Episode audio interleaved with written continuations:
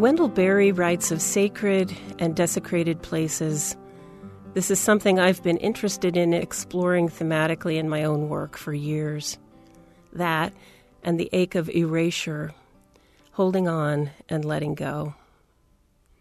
Beth Lodge Rigal is the creative director of Women Writing for a Change, the Writing for a Change Foundation of Bloomington, Indiana.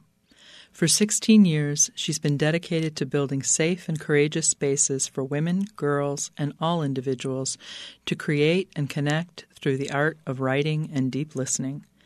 She's an award winning songwriter, a lifelong writer, learner, social entrepreneur, mother, partner, and leader.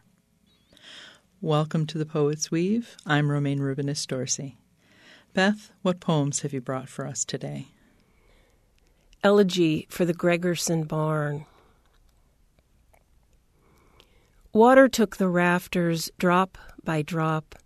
The wind pressed from the west, curved the poplar beams inch by inch. Swallows dipped and flew in and out of broken windows. Foxes burrowed along the breezeway, pounced on the shadow ghosts of Percy's hogs, stirred up dung dust, moldering grains slanted loft light. Braced to last, chisel and broadaxe built, post by long summer beam, the day they ripped away her faded, white dressed wood, she stood strong in skeletal glory. Backlit by a sunset to rival any Victor Fleming Technicolor masterpiece defying field and sky, defying men and their new-fangled machines, she stood her proud ground, till under the stress of crane and crowbar she stood no more. Night falls on the empty space that once held her rustlings.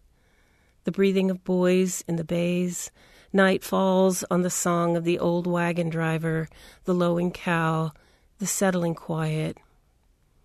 Come morning, we'll find a rusted hinge on the scraped earth, walks what's left of the perimeter scar, pour tea in corners, and pray forgiveness for our abandonment. Sanctify this ground with remembrance, with awe. We aren't native to this land. It's time to plant what is. It's time to go home. From Poem for a Daughter by Lynn Melnick.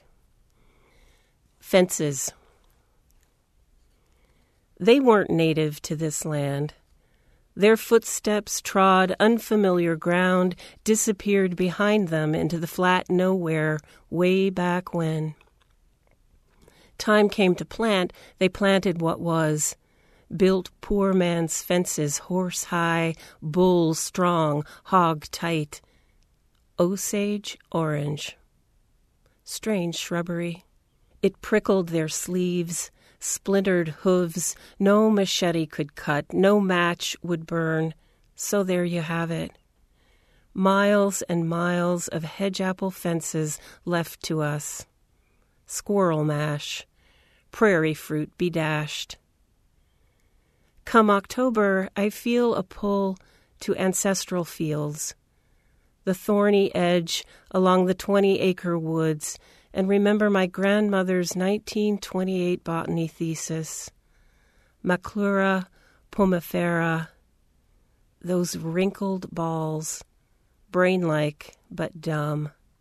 And picture her young again, seated on a felled log, a ray of sunlight warming the inedible fruit in her hand, releasing its citrus scent and she sketches what she sees until the light fades.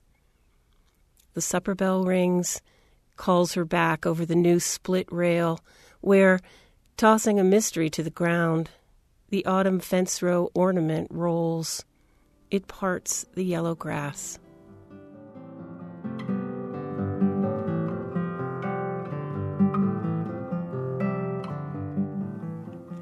You've been listening to the poems of Beth Lodge Rigal on the Poet's Weave.